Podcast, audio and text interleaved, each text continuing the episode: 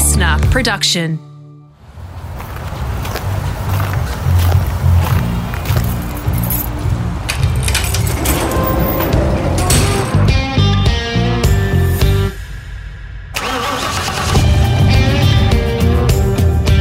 G'day, it's Rusty here. This is the second part of my chat with Casey Stoner.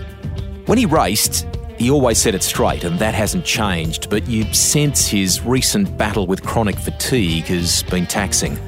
You'll hear a bit more about that, as well as the incredible winning streak that he enjoyed at Phillip Island in MotoGP, and how he mastered a corner there that now bears his name. You'll enjoy those insights. There's been time to look back on things in post competitive life, as invariably all athletes do, but you have to admire the conviction. It's one of the things that often sets winners apart from champions. It almost sounds like you're a little bit philosophical in in later life. I'm not a believer, right, in in um, regret you make the best decision that you can at the time with what's in front of you, and and if you go into that with with confidence, you've made the right call. But have you sat back and thought about some of this this stuff in post race life? Is that what you what you sort of saying? Um, a lot of people always sort of look back and you know there's without a doubt I can go back and do things differently the way I handled sometimes with the press and the media the way I handled certain situations um, I'm still embarrassed about now especially as I as I grew a bit older um, you're always making mistakes but I still wouldn't change it okay. because it led me to where I am today. Mm. I'm still in a position in life that I'm incredibly pleased with and, and could not be more grateful for. You know, the results I managed to, to get, um, the family and everything that I have now, the situation we're in, it's fantastic. You know, I, I personally can't ask for more. I never dreamt of this. So, therefore, um, I maybe dreamt of better results, but um, of course, I'm a realist as well. So, I, I know what's attainable but yeah, I mean, I, I don't sit back and go, oh, if this happened, I would have been this. If that happened, this would have happened. Um, things would have been better. I just think you have to go through these learning learning stages. Um, you know, there's a lot of life left, and I'd rather be ready for the rest of life than have things all come easily to me on a plate and um, and not have those experiences for later in life. I sense in you because I've known you for some time that you would almost have preferred to have just just ridden, raced, done the competitive thing, and and and you know hopefully chalk up the results that you did, but not have to worry about all the other stuff that came with it. That is a byproduct of the place that you were you were playing. But uh, Mark Webber often talks about the fact that he he felt that if he had a trusted group of a couple of journos he could always go to, he was he was fine.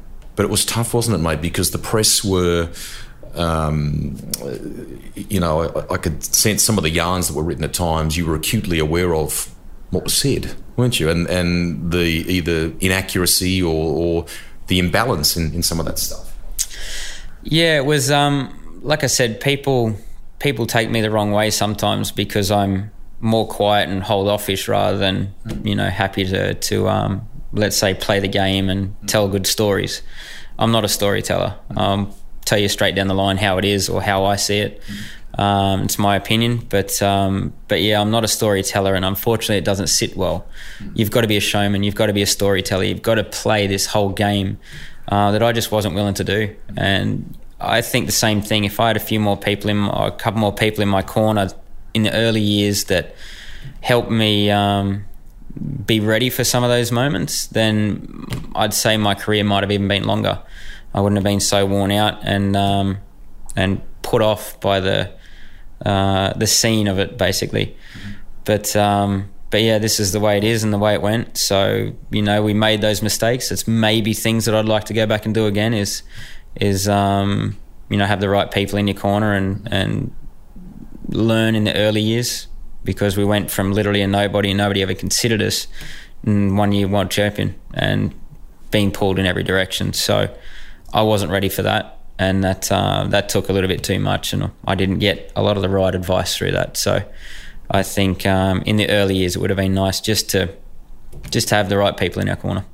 The bike in MotoGP that you have a soft spot for in, in your heart. Which bike, why, and, and tell the audience a bit more about it.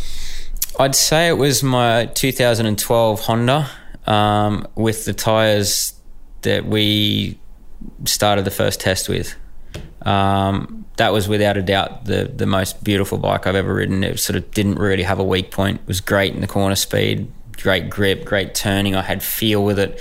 Everything was working well. Um, but I don't think the rest of the championship liked that. So they went and changed the uh, the allocation of the tyres before the start of the season, and it gave us the worst chatter I've ever experienced in my life. You know, we've got footage where the tyres coming three four inches off the time off the ground, bounce, bounce, um, bouncing along, and we can't get grip when that's happening. So that sends the electronic system all in a haywire as well, and the guys won't let me run without it. So um, yeah, it was just when that bike was nice. Um, yeah, it was it was fantastic to ride.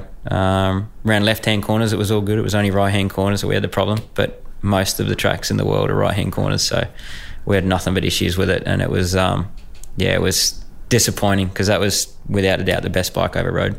The listeners from Australia will fondly remember an unbelievable chapter at Phillip Island for you. Um, that string of wins that you enjoyed there. Is there one at the island that stands out for you? And why was it such a? Was it the fact that you were at home, you were happy to be home? Was it the venue because it's a bit of a classic old school joint? What was it that that you know resonated so much with you there? Um, the only reason I, I like the track so much, I think, because I, I didn't race it as much as all my competitors had been there more times than me.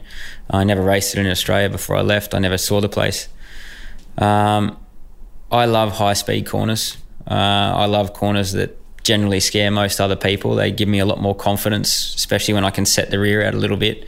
Um, I know I can't lose the front then, and I can control the rear through dirt tracks. So, um, Phillip Island was just a great, fast flowing track with natural, um, natural falls in it. Whereas all the tracks these days seem to be very much computer generated, and they just do not sit with the land. They just they don't make the corners in the right spot. They just sort of go, yep, yep, we'll design that plonk. and it just they don't feel natural. They don't feel like a fast flowing track. Mm. They make some um, unique little designs, let's say. But Phillip Island, Mugello, Brno, uh, even Catalonia, but they've kind of ruined that with that, you know, two new tighter sections. Um, they're really tracks that just flow with the land and have a uniqueness that nobody can ever sort of copy. Um, but Phillip Island was just something special for me. It was nothing to do about being home. Um, I didn't like the added pressure of being home, to be honest. I, it was one of my most dreaded weekends of the year because the weather plays such a part. It's windy. It's so easy to make a mistake there. It's cold, so you don't get everything right. You can easily crash and hurt yourself. Um, it's a bit of a dreaded place, you know, especially when the later years, you know, that tarmac had been there for a long time and there wasn't a lot of grip there. Uh, nowadays, it's a bit better. But um, but yeah, it just sat well with me because, you know, like I said, I like the bike moving. I like those faster corners. I like, in some ways, dealing with the wind, uh, especially on those fast corners where it can make you a little bit nervous. Like I said, I could set that rear out. As soon as you set the rear out, the front turns the other way. Therefore, you cannot close the front if it's facing that way. And um, yeah, we're always able to find a little bit of advantage there. So it was it was a pleasure to ride in the end. In post race life, they named Turn Three after you. For people that don't know, it is a super fast left hander before you come down on the picks to the tight right that people affectionately call Honda Corner. That's probably a really fitting corner for you to be named after, then, is it? Yeah, it is actually. Um, How fast were you going through there? Can you remember? So we, um, the quickest I ever went through there uh, was qualifying. So with a heap of grip, which is actually harder to, to get through there because it just wants to push the front. You go downhill.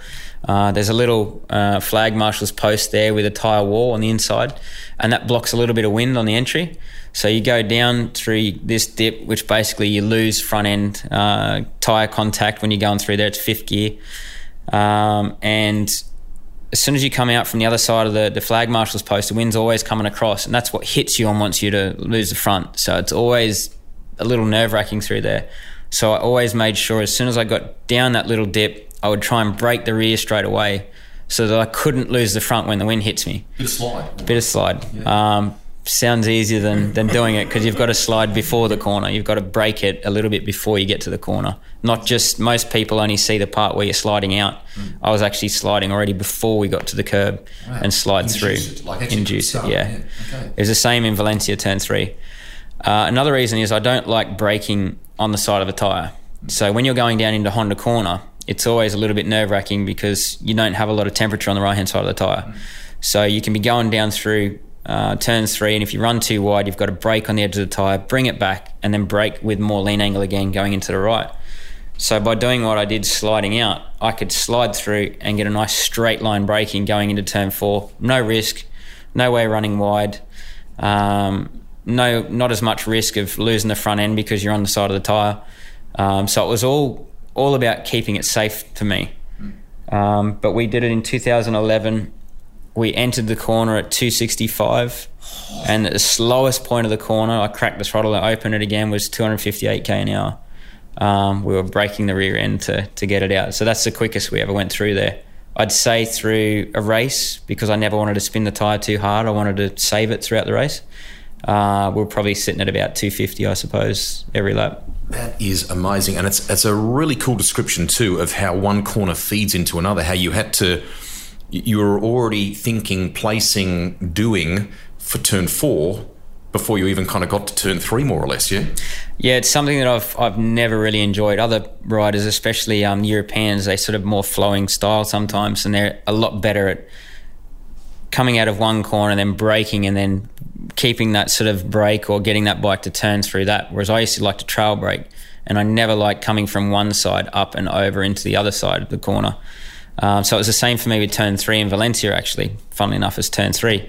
Um, I used to break the, the rear end way before I got to that corner and slide it through that. So when I went into the right hand corner, which had a cold tyre on the right hand side, I was braking straight, so I was more progressive going in. I could delay going in which means I had less risk of losing the front end with the cold tyres. So uh, it was for the exact same reasons. It's not necessarily just for speed. It helps, but it was to um, to make it safer on the right hand side when I went in the corner. Technical, but an art at the same time. I, I, I, love it.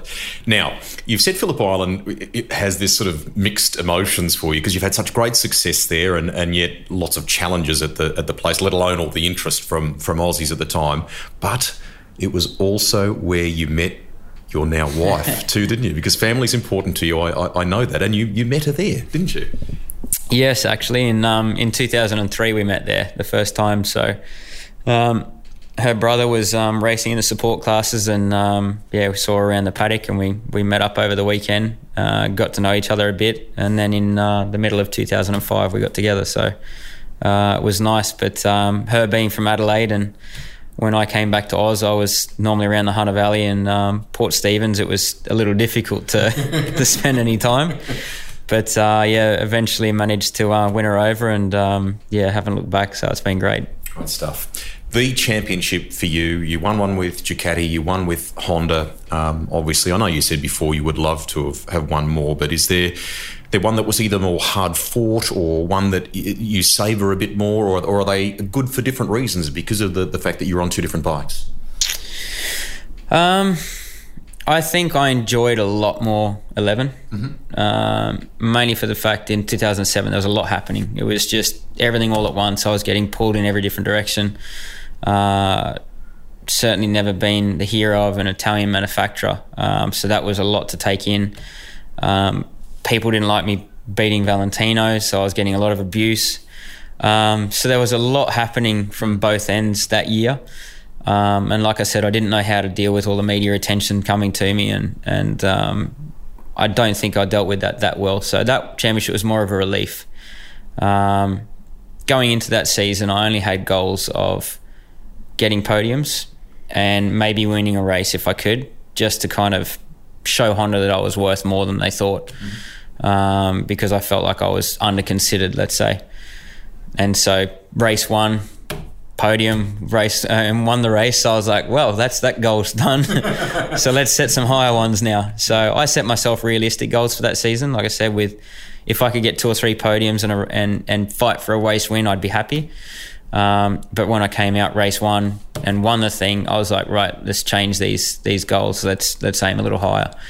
Um, so then we went out to try and win every race, and so um, we we won I think ten that season. Um, yeah, we had a fantastic year. I mean, I, I just couldn't be more thankful, I suppose, for um, for the year we had with the team.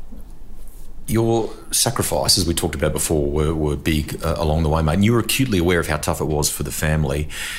Uh, I know you've come to really appreciate life now and what you what you have, but there were stories made of, of I think your mum recounted one of you looking through the cereal boxes and preferring to use the older ones first to ensure that you didn't sort of waste the newer boxes of cereal. There were awards nights that you went to where you you know you had to hurriedly go out and get a suit of some kind because you didn't have one. I mean, it was really touch and go along the way, wasn't it? Yeah, we um, I mean, we survived on bare minimum, and I think there's not enough people uh, willing to do that these days. Um, would that be the lesson you would you would you know perhaps instill in some of the other young riders, or maybe even your own kids, for example, about about making that kind of commitment? If there's one thing I, I strongly believe in is that it's not that you don't deserve to be successful, but you need to go through the hard yards. There needs to be sacrifice. Um, I think not enough people sacrifice their party time um, they love drinking or they love something and they love some aspect. Um, there's some sport that they love that's dangerous for the the the one they're paid to do. I don't see enough people sacrificing those things um, to further their careers, and too many people sit there and go like, "I'm unlucky." You know, I keep getting injured or this happens. It's like, well, you're not putting all the focus into it.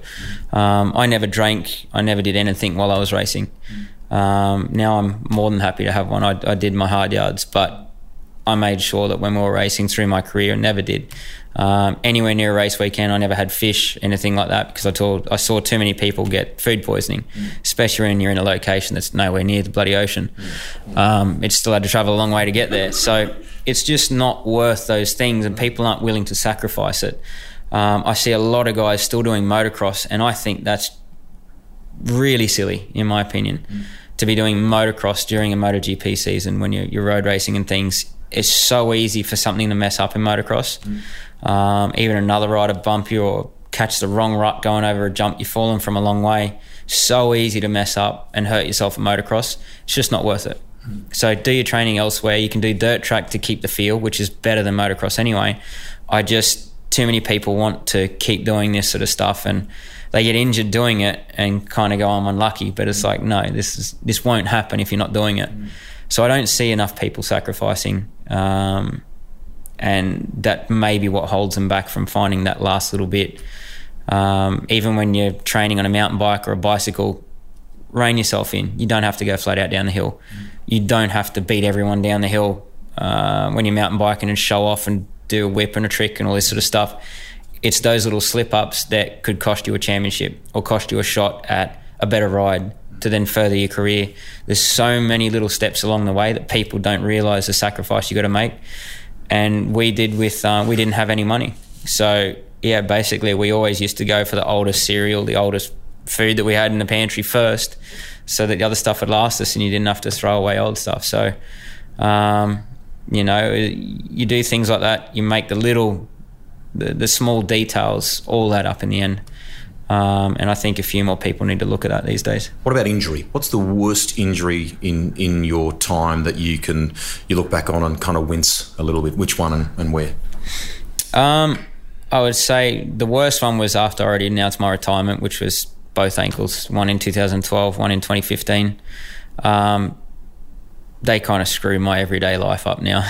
Really? Uh, I can't run anymore. Uh, I can't do really any um, sports that involve my feet and ankles.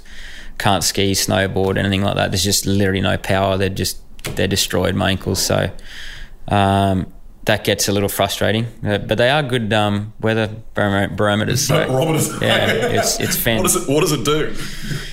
A good eight hours out. If there's a storm coming, I'll feel it.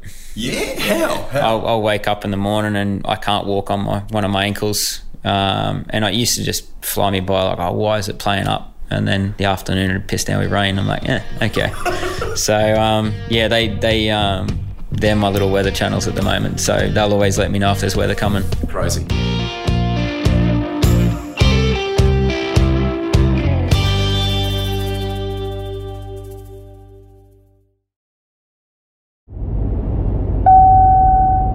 Stroke engines do not have an internal oil reservoir and require the owner to mix oil into the fuel at a predetermined ratio, a ratio that no one can ever remember and usually just guesses.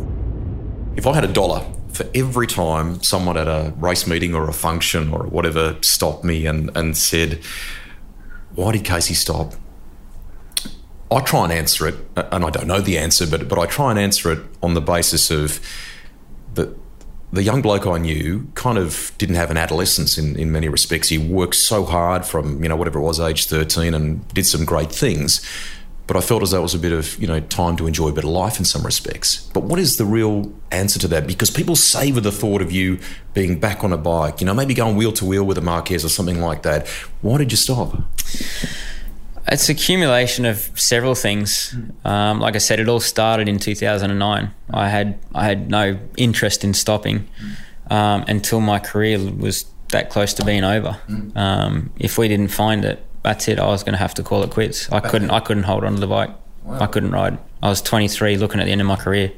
That it only lasted a couple of years. So describe that. So you're on the on the bike either in testing or in racing, and you knew you could you could only hold it for X amount of laps. Is that what was happening? I was racing. So for the previous five races, I was I was barely holding onto the bike. Like I could only do a few laps before I was wrecked, and I'm literally just riding around using whatever speed I kind of had. I couldn't brake late. I was cramping. I was throwing up in my helmet. I just I could not ride. Um, so again, all the, the criticizing started pretty early inside the team and things like that. Um, I didn't really appreciate it, you know, considering I'm still to this day their only world champion, and we kind of got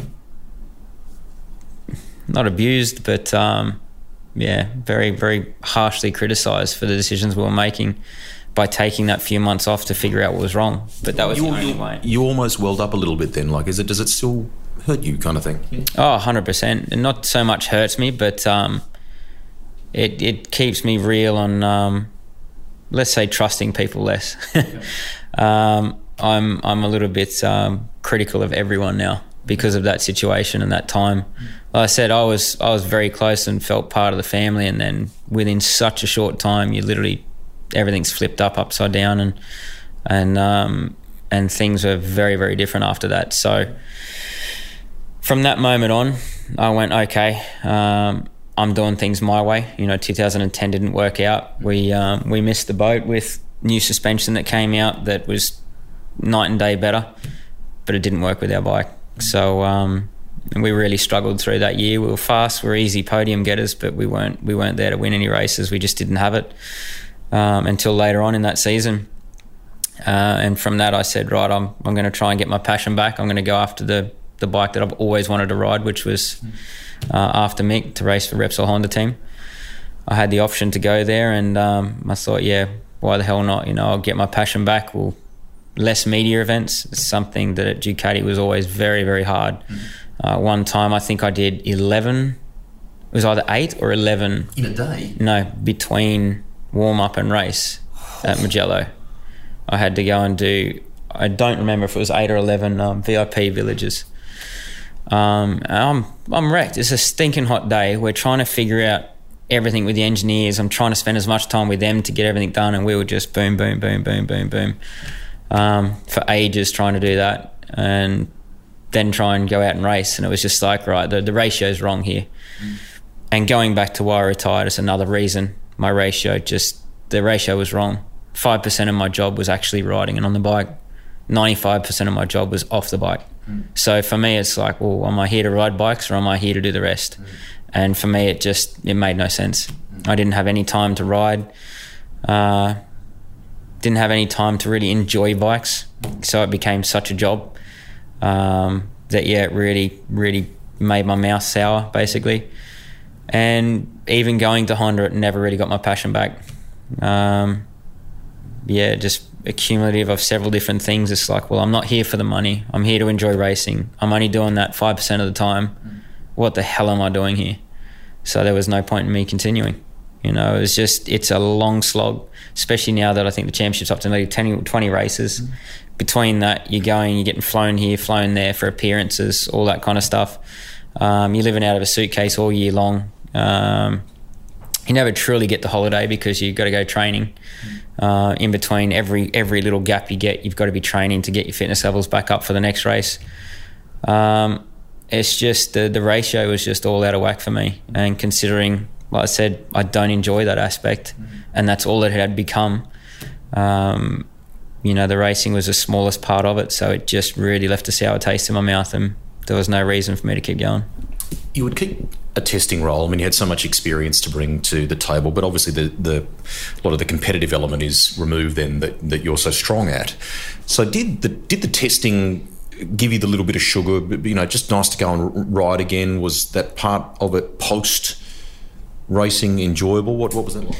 I definitely um, enjoyed aspects of it. Um, I was a little frustrated when um, when I was testing with Honda at the beginning because probably my least favourite circuit on the calendar between Portugal and um, and Motegi, and we would go to Motegi testing all the time with Honda. Um, there's no flag marshals out there. There was maybe five marshals on the whole track. So if something goes wrong, and in testing it does, um, because of different parts and things like that, you can have a failure. Um, there was no one there to to come pick you up or sort it out if something does, does go wrong, and these bikes ain't slow. Uh, on a slippery, dirty track that didn't have any rubber down. So realistically, you get no good data because there's no rubber down from other bikes going around the track. Uh, it's slippery, so you're not able to get the bike to even feel remotely what it would be on a race weekend. Um, it just felt a little bit monotonous after a while. So um, we eventually got them to take us to the um, to Sepang, which is a lot better, um, which gave us a bit more um, of a feel for for real time. Uh, even if it's after the test, it doesn't matter as long as you're riding a track that's got rubber down that actually gives you the right feedback. Um, then I felt like I was contributing a little bit more. Um, but I do love working with the engineers. I love that aspect. I love being behind the scenes, and especially without the pressure, it was really nice. Um, but track selection would have been a little better to, to ride some of the um, my favourites, let's say. Sports built on rivalries, right? You had an unbelievable one with, with Valentino. People still talk about Laguna Seca 08 and things like that. But that's 10 years ago. Does does time soften or simmer things, or is he still a guy that just for you, you know, that rivalry will always remain a strong thing? Does it change it for you? I think um, the rivalry disappeared in my, my last years of racing anyway. So um, a couple of years after that, there wasn't really any rivalry there. Mm. Um, the rivalry shouldn't have ever started. Valentino's the guy who started the rivalry. He starts it between anyone who's competitive against him. They can be best mates. He can be friendly as hell with you. But as soon as you start beating him, he will just try and rock your world basically because he knows he's got the media and everyone in his back pocket and he can just use whoever he wants to create problems. So um, he's very, very clever with that. And I think in my later years, I learned a lot from Valentino. And I think I learned a lot from 2008. Um, I don't think I would go back and change anything. I certainly would never change that moment mm. because that gave me such a drive and so much more power for the rest of my career mm-hmm. that if that didn't happen, I might not have. Really? It might have weakened me mentally, but instead, that built such a, a wall for me. It hardened me so much after that. I learned how to deal with everything. And that really helped me for the next few years. Like, nothing could really affect me hmm. like it did then. And, um, and then from that moment on, I really I had sort of more respect for the riders around me. Um, and I had a steeliness that if I got beaten, it's like, hey, I got beaten that day. They were the better riders. They did a better job than me. There's nothing else I could have done.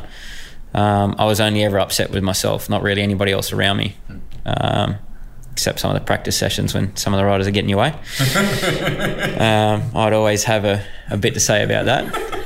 It's, uh, it's not nice when you're doing nearly 300 k's an hour and someone's tickling along at 60 in the racing line. You don't really know where they're going to go.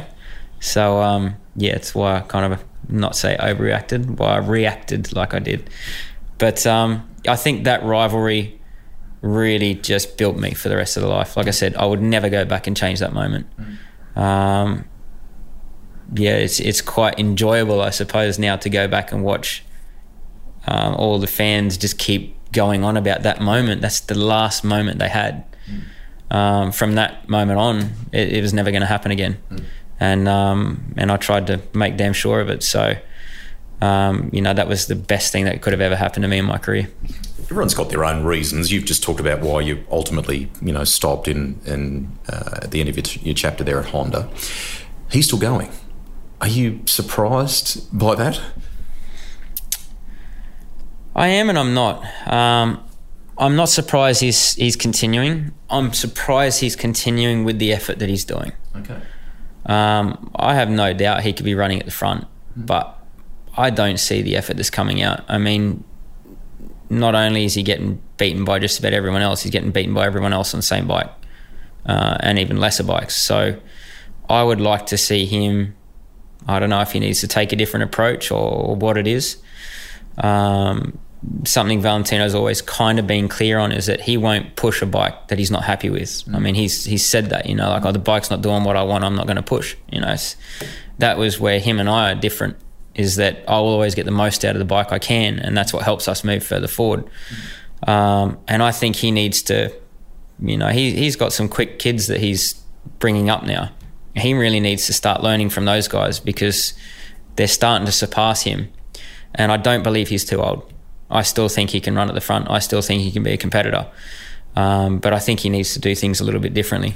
And, um, you know, I'd like to see that. I'd like to see more people at the front challenging Marc because at the mark, moment, no one's even close to giving Marc a run for his money. There is a selfish part of me that would love to have seen you regularly in October each year at the Bathurst 1000. You did dabble with a, with a supercar for a bit, which was cool, but it came off the back of all of that stuff you were talking about, that immensely exhausting MotoGP schedule and stuff, kind of, you know, in hindsight, was it a tough time to embark on a on a mission like that, or was it, you know, how do you feel about that that that little um, chapter you had there? Believe it or not, I didn't actually want to race at all in 2013. I didn't want to do anything. I wanted to have the whole year off to myself, um, just do the testing program, um, drive some cars to get used to them and then do the um, development series in in 2014. Yeah. But I was forced into doing it mm-hmm. in 2013. Um, I wasn't ready for it. I was I was worn out. I was burnt out. Um, I had a very very close friend of mine, James Strong, uh, pass away at the start of that year. Um, and very influential on you, mate, wasn't he? We were talking about former boss of Qantas and you know an enormously uh, successful business person, wasn't he? And he'd just taken over V8 Supercars as well. So a big part of why I went there was because he had taken the uh, the main role there. So um, him passing away, everybody just saw an opportunity to use me to help build the V8 Supercars, um, and it was quite frustrating to be honest. Um, we didn't get any time in the car before the first race in Adelaide, which was straight onto a street circuit with other cars. Like I'd barely been on a track with other cars around me, let alone on a street circuit on a track I'd never seen. So it was all a little bit to take in, to be honest. And um, I would have liked to have done a little differently. They televised the championship because I was in it and knocked back all the race laps. So there was nearly half the amount of race laps that there were the, lap, the, the year before that people don't realize. And that's why there were so many crashes, there were so many safety cars and all that sort of thing. The, the guys had no time to make moves through the field. So if you didn't qualify well, people knew that they should be further up, then everyone would just start trying to um, make up time because the race was so short. Um, it just ended up a crash fest. So the whole year, I mean, I probably spent over half of it behind a safety car. And um, yeah, that was rather frustrating. I made a couple of mistakes. I got driven into a few times. Um, yeah, things just didn't go our way. I was busy as hell on and off the track. Uh, it was just a very, very stressful year that I just wanted to get away from and, and couldn't, unfortunately. Once you signed the contract to mm. go into it, it was um, that was us. We were, we were stuck. So um, I would have liked to have done things differently, but um, I met some really good people in that championship as well uh, I enjoyed immensely watching um, watching the main game play out from inside the garage and and watching how things were, were done. So um, yeah, it was really good. But yeah, I, I, needed that year off. There are some friends that have continued from that. I, you know, I often see that you head out for a bit of go karting and things like that. You enjoy that stuff now. I, I, I, suppose it's mates, not super competitive, but you still are all kind of competitive when you're doing it, aren't you?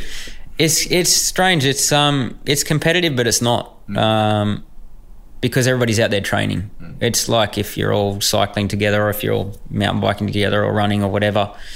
Um, there's a slight bit of competitiveness, but at the same time, everybody's there to do a job. They're all, you know, they're there throwing some laps down.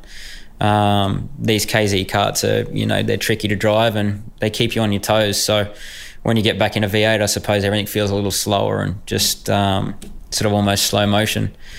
Um, so yeah, we were actually the ones who kind of started uh, the the go kart thing because I'd spent no time behind a wheel. Um, I needed as much time as I could, so we were getting out in a go kart every now and then to just get a bit of, of seat time. And I had two carts um, through Birel because they'd sponsored me from from when I was over in MotoGP. Mm-hmm. And so um, people would come out and borrow my second cart, and we'd all I'd share them around with everyone. And then um, Michael Patrizi um, became the, the, the importer there. So um, yeah, everybody ended up with a cart, and and they'd all go out. So I think they get out once every couple of months. Uh, I haven't been out, God, in over a year now, probably. Um, because chronic fatigue, I just I don't have the energy to get out there anymore. So uh, there was another one I think this week or last week that I missed. I just I don't have the energy to go out there and do that for the day. It'll it'll put me on the couch for another week. So um, yeah, haven't haven't done the things that I enjoy a lot these days. So it's been uh, a little frustrating. Has that impacted on your other great loves, mate? I mean, you are a bit of an outback jack. I've always known that about you from fishing to, um, I can recall you being pretty handy as, as an archer as yeah. well. Do you still get to do that, or is the chronic fatigue impacting on that as well? I haven't. Uh, I haven't pulled a bow back in. Yeah, probably ten months now. Ten months or more. Um, basically, what happens is because of the chronic fatigue, I'm not able to keep myself fit and healthy. Mm-hmm. Um, I've got a problem where my ribs go out often, so they're connected to your vertebrae and everything like that. And my they just, ribs, they just pop. Yeah, they'll they'll go out of place. And that puts my back out of place, mm-hmm. and I've already got leaking discs. So then that puts pressure on my disc. Then that will spray a little bit of liquid out, and that puts pressure on your nerve, and then you have a spasm, and you know that's that's a good week or so before you can properly start to put some weight on it again. So when I do archery, because I'd only just come back from a, a shoulder reconstruction, um, it wasn't fully established again. I haven't been able to do any any gym, any working out to to strengthen my body again. So when I was pulling it back, it was popping my ribs out. So I've had to stop doing all any and all archery just to keep my body a little bit more um, in shape. So yeah, that between that motorbikes, everything. First time I've been on a road based bike since January last year, which was testing, uh, was only a couple of weeks ago when I was in the US on my birthday um, for an Alpinestars event. We just did a little bit riding around with a few guys, and um, yeah, we didn't push or anything, but that took it out of me enough. So um, yeah, it's been nearly a year and a half since being on a road bike and and a motorbike full stop over a year. So yeah. Do you enjoy getting away for a bit of fishing and a, and a road trip somewhere, and and you know finding parts of Australia that you perhaps haven't been to before? Yeah, well, I, I managed to do a, um, a bucket list trip last year, which was uh, up to Cape York. So we got a lot of um, good advice from Daryl Beattie on where to go and and uh, who to stop, and some good contacts, which made for one hell of a good trip. And um, we took everything on the on the motorbikes, our fishing rods, everything, tents, you name it, so we could be completely self sustainable when we when we were traveling. We didn't always stop in the roadhouses and things and um, and yeah, that was fantastic. So we did that last September. Uh, it was actually that trip that I knew something was starting to be wrong with me. I just couldn't recover each day, and I was getting far too tired for what I normally would. Um, and that was just awesome. But since then, yeah, quite honestly, I've done nothing. Um, so yeah, I've I don't think I've fished since then. Really? Um, yeah, I really haven't done anything. Um, so these last few months have been improving with um, some new medication I'm on, but I'm, I'm, still nowhere near training and getting out and doing things. Uh, otherwise, it just puts me um, puts me on the couch for a good week or so, or at least four or five days, and that um, that makes it hard on the wife. So I'd rather uh, take it a little easier and make sure I'm there for him.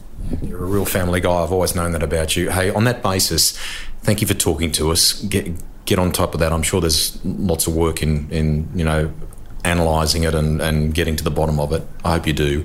And congratulations on an amazing career, mate. To watch this tenacious. I know you sound like you've beaten yourself up a bit at times with with your performance, you know, at, various points.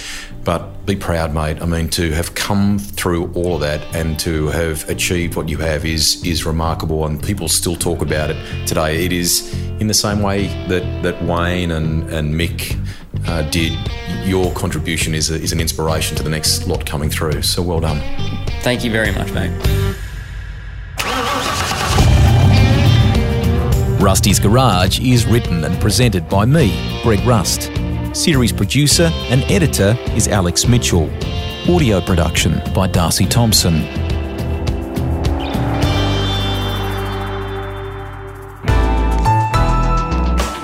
Listener.